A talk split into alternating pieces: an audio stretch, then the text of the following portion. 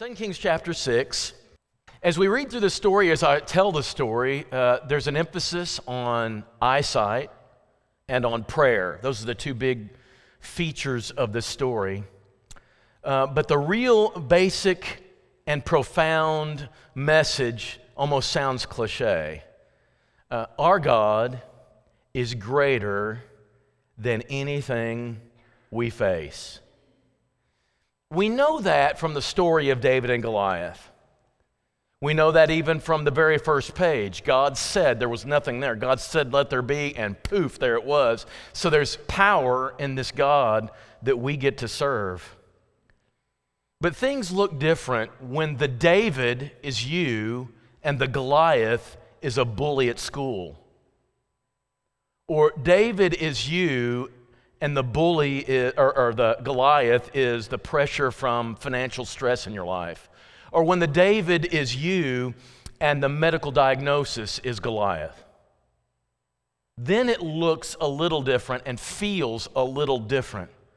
But these stories are all teaching the same truths, and they're all valid still today uh, concerning the God that we are here to serve tonight.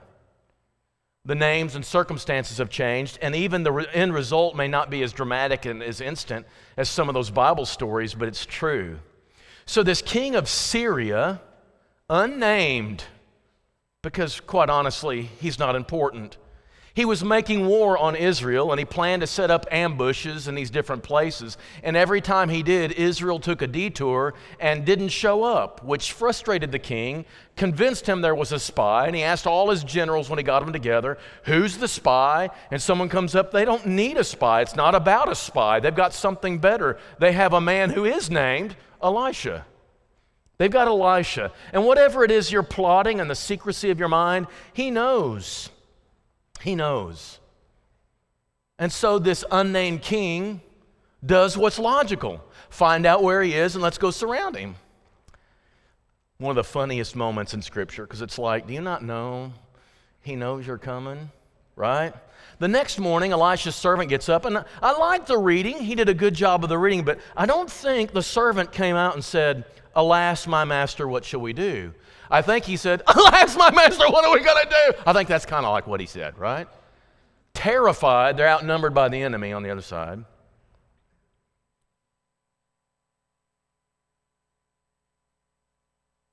What are we going to do? He lost his ever loving mind. And Elisha says, Don't be afraid. Those who are with us are more than those who are with them. he was calm and he was firm. But he was nuts, right? It's obviously not true. Patently ludicrous. Look out there. It doesn't take much. You're outnumbered, you are overpowered. This is like Donald Trump saying, How many came to my inauguration? I'd say 8 billion people were there. Which is 10,000 million times worse than a preacher's count. Yeah, I'm saying Elisha is kind of like Donald Trump this way, except Elisha is flat on the spot, right?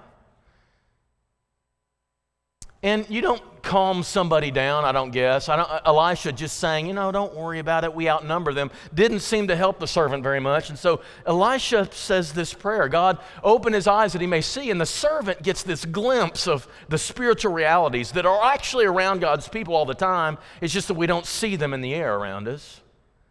And he sees God's army in huge numbers actually overpowering and outnumbering the enemy. I mean, it's amazing sight. It was true. The Syrians begin their attack. They come down the hill. They come looking for Elisha. Elisha prays again. Every time Elisha prays, something happens. God make them blind, and so suddenly they can't see anything. And they come down to Elisha and say, We're looking for Elisha. And Elisha says, Well, I'll take you to him. And he walks them that 10, 12 miles to Syria, to the capital city, and he brings them all into their city and closes the gate and locks the door. And he prays one more time God, open their eyes, they can see. And again, they can see, and they realize they are in deep trouble. And the unnamed king of Israel because quite frankly, he wasn't important either. The unnamed king of Israel says, What are we supposed to do? Should we kill him? No, no, no, you feed them. That's what you do with your enemies. You feed them. And they fed them, and they didn't attack them anymore. It's crazy, isn't it? There's lots of cool stuff in this story. It's always been part of my imagination. But what I want us to see tonight is can you learn to see that God is greater than anything that you face, even when you can't see it? Can you learn to see it even when there isn't somebody that God open his eyes and uh, God open your eyes? Can you learn to do that? And can you learn to actually act on that truth even though you don't see it? 100 years later, I was going to put a little SpongeBob SquarePants like 100 years later, right? But, but there's not any SpongeBob people here, so. Second Chronicles, 100 years later. After these things and these acts of faithfulness, Sennacherib, king of Assyria, came and invaded Judah and encamped against the fortified cities, thinking to win them for himself. He has blazed a trail all the way through Palestine, all the way through all the nations between them and now he's facing Judah. Now he's surrounding Jerusalem. Now he's camped outside the walls. Looks like this, as someone has portrayed it. It is obvious that Sennacherib has superior power, has greater evil and wickedness and torture techniques. He's torn up every city on the way there, and no one sees any kind of hope that Jerusalem can hold out for 15 minutes. Hezekiah's father was in the same predicament a few years before this. And Isaiah was the prophet then, and Isaiah is the prophet for Hezekiah too. And Isaiah kept saying to his father, Please trust God. And in fact, God wants you to ask for a miraculous sign, and He's gonna, he's gonna do whatever you ask Him to do. You just set it up. You ask for the most ridiculous thing that you can ask for, for God to prove Himself to you, and then you'll know that He's gonna protect you. But He wouldn't ask for it, He refused to. And He paid off a foreign nation, which ended up being worse than if he just fought himself. And it messed everything up. But now Hezekiah, Hezekiah is now in the same exact spot as his father. He's got the same prophet, and the same prophet is saying to him, Please trust God. God wants you to trust him. God wants you to believe in him. Just throw yourself on God and let him handle this. And Hezekiah does. That same chapter, right after Sennacherib has surrounded the city and he's there pounding on it and he sent them letters and all that stuff, as he set the combat commanders over the people and gathered them together in the square within the city, right? And spoke encouragingly to them Be strong, be courageous, do not be afraid or dismayed. This sounds a lot like words from Joshua, doesn't it? May know Joshua 1 9? It's like he's taken some words from Joshua before the king of Assyria and the horde that is with him, for there are more with us than with them. What? He's doing his Donald Trump. Where'd he get those words? This sounds like Elisha. He's pulling in their history. He's pulling in quotes from the history. This is why you need to know history. He's pulling his Joshua and he's pulling his Elisha. With him is an army of flesh, but with us is the Lord our God to help us and to fight our battles. And the people took confidence from the words of Hezekiah, king of Judah. They actually, as they looked upon this vast array of army right outside their city gates, when they should be shaken in their boots, they felt confidence to overcome them. Crazy, isn't it? You remember what happened? It's another one of the greatest stories. Overnight, the angel the Lord came through and slaughtered so many of the enemy they woke up. Half their enemy was half of their army was dead right there. They got up, they packed up, and they went back home. The old King James says they woke up dead. Now figure out how they did that exactly.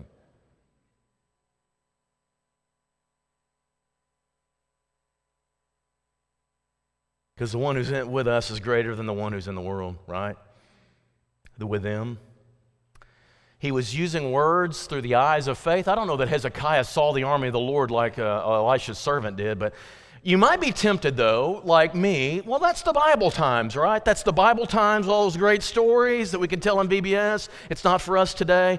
Uh, this David and Goliath stuff, it's all back there, too. It sounds like maybe those things didn't make the cut for the new covenant, right?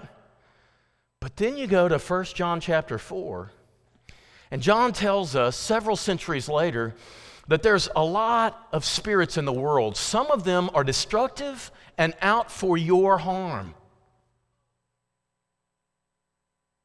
And they're out there in the world in abundance, seeking harm and destruction. But there's also the prophets or servants, I mean, and the spirits of God that are there to give you aid. And they're all out there. And he says, I want you to test them. Don't believe every spirit. Every, every spirit, and the spirit comes through ideas and philosophies and principles and words. Don't believe every spirit, but test the spirits to see whether they're from God or not. Every believer needs to do this because, y'all, there's some, because even even the devil dresses an angel of light, right? Even the devil looks angelic sometimes.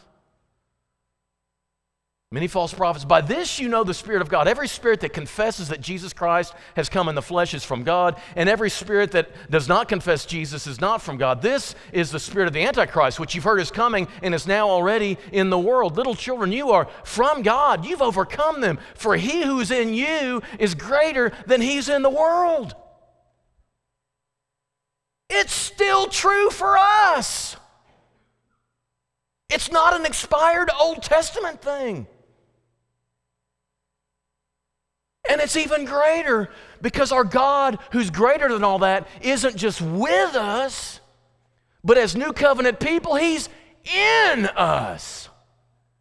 Y'all, that is a little few degrees better, wouldn't you say? Wouldn't you say it's just a tad bit like superior? That's why the new covenant is superior to the old. The one who is in us is greater than the one in the world. And you, have you seen the world lately? Have you seen how overwhelmingly powerful the world is? And have you ever felt small? Do our kids feel small when they try to take their little Christian lives into the huge public schools and feel like, I'll not make a dent here? I know, I get that. And you go into your workplace, you think, I'm not going to make a dent here. And this world we're living in and all the stuff it's spewing out, we won't make a dent here. We don't make a dent here. Our God does. And the one who's in you is greater than the one who's in the world.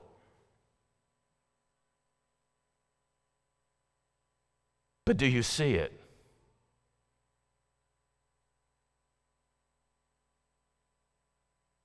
Doesn't feel like it sometimes, does it? Paul writing to the Ephesians, I cannot not go here. See, I was waiting for a response, but all I heard was crickets.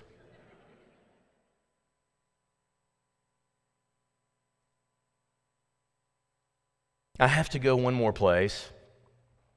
The Ephesians were so overwhelmed with fear about the spiritual forces around them. And in this letter, Paul writes to them, he talks about the principalities and powers and the evil spirits of the air that are all around us, the evil that we used to be part of, that we used to participate in. And you remember, this is where we have the army of, uh, of the armor of God, and we don't fight against flesh and blood, but against spiritual, spiritual principalities and powers and things, all that stuff.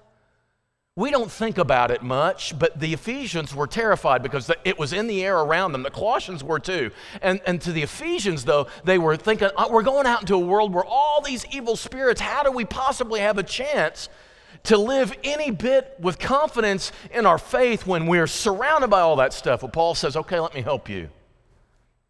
I'm not going to cease giving thanks for you, remembering you in my prayers that the God of our Lord Jesus Christ, the Father of glory, may give you the spirit of wisdom and revelation so that you can know him better, having the eyes of your heart enlightened. I want God to open your eyes, the eyes of your heart, the ones that actually see. And what you see with your heart is how you'll act. I want those eyes open. I want you to see what you have. And what exactly does He want them to see? Three things the hope to which He's called you. That hope, that inheritance, that, that end game. The riches of His glorious inheritance in the saints. I want you to know what you have in the church. I want you to know what strength you have in the church. I want you to know why you need to gather on that hill every week. I want you to know why Bill Harris is so important to you and all the others. The strength that's in this room is overwhelming. But you can't see it with your physical eyes because you all look pretty normal but you are spiritual warriors with power from God and you live in the heavenly realms. And we can wreak havoc on the spiritual realm from within this room. And there's one more thing the immeasurable greatness of his power toward us in us who believe. He has empowered you from within with a power that's greater than in the world. I don't see this with my physical eyes, but, but I can pray with spiritual sight that I can get this. It would help me and us, it would help us to live with greater confidence, hope, and joy, and peace and victory. I think we act sometimes kind of puny when we shouldn't, and we wouldn't if our eyes were seeing clearly. What would happen if we really lived this way? I thought about this. What if we could see that the God who's greater than anything else is living inside of us? One, it would bring us great calm in challenging situations because we will be faced with all sorts of them. That's what it did for Elisha. To be able to have such peace and calm when everybody else was losing their minds. Now, did you notice? And I think this is true in that story. Elisha comes across as annoying. You know those people when they're all anxious and they're all fretful and they run up to you, oh no, and you're calm. It's almost annoying. It's like, do you not know? Are you hiding your head in the sand? Do you not know what's going on? And it's like, I, I know. I just, I just happen to know that the one who's in me is greater than the one who's in the world. and I can just kind of breathe easy. Doesn't mean that there doesn't matter what you do or you don't have to respond in any way, but boy, I tell you, that kind of calm is a witness to the world. But there's a second thing that we have to be that's realistic is it may not actually change anything about those situations. Yeah, okay, David and Goliath turns out great.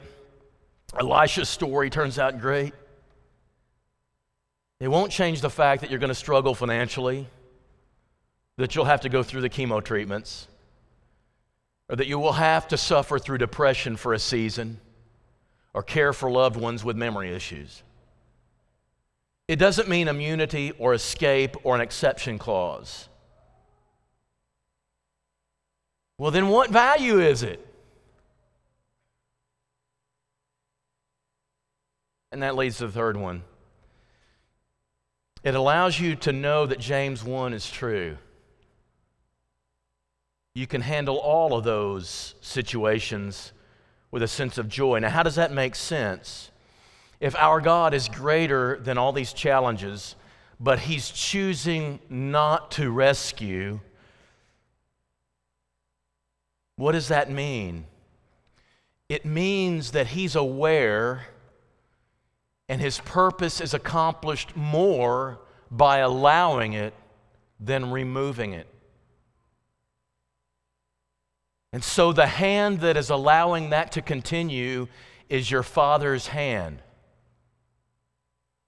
And daddy's hands aren't always soft and gentle, but there's always love in daddy's hands. Peter would say it something like this He will rescue you in due time and give you grace to handle the meantime. And you know that because the one in you is greater than the one who's in the world. It's true, our God is greater than the blank. Fill in the blank. Fill in the blank. And by the way, journal while you do this because the blank is going to change. That thing that's all consuming to you right now, where's God in all that? That thing that's all consuming will be gone in a little bit and be replaced by something else. And that will be gone and replaced by something else. And as you journal, you start looking back and you think, this is the all important thing in my life. No, it isn't. It isn't. You're going to think so because it's right now, but there's going to be something else.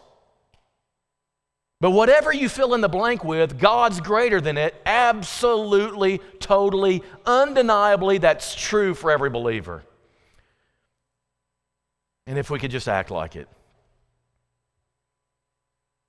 So I feel this sense of, uh, man, I can't, I feel overwhelmed by the thought of what Shirley is facing right now. She's living in this house without her husband of 500 years or whatever they were married, right?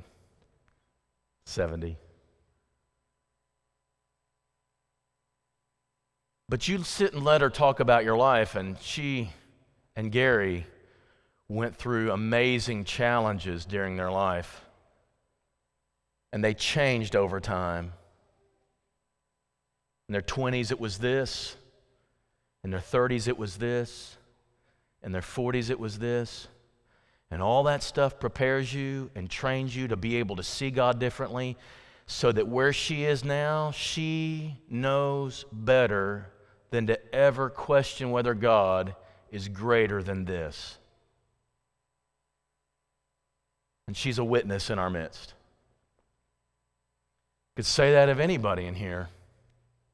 If we can learn to see this, if we can learn uh, that this truth from 2 Kings 6 that reappears then 100 years later and reappears several centuries later and is still true every day of your life, if you can learn, learn to see it without seeing it, it'll make your life more faithful. This is the Sunday night crowd. You know these truths.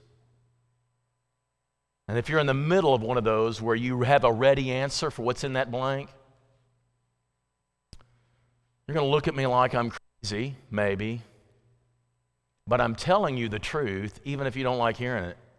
Our God is greater than whatever's in that blank. Is anyone who needs to respond tonight? We stand ready to receive you as we stand and sing together.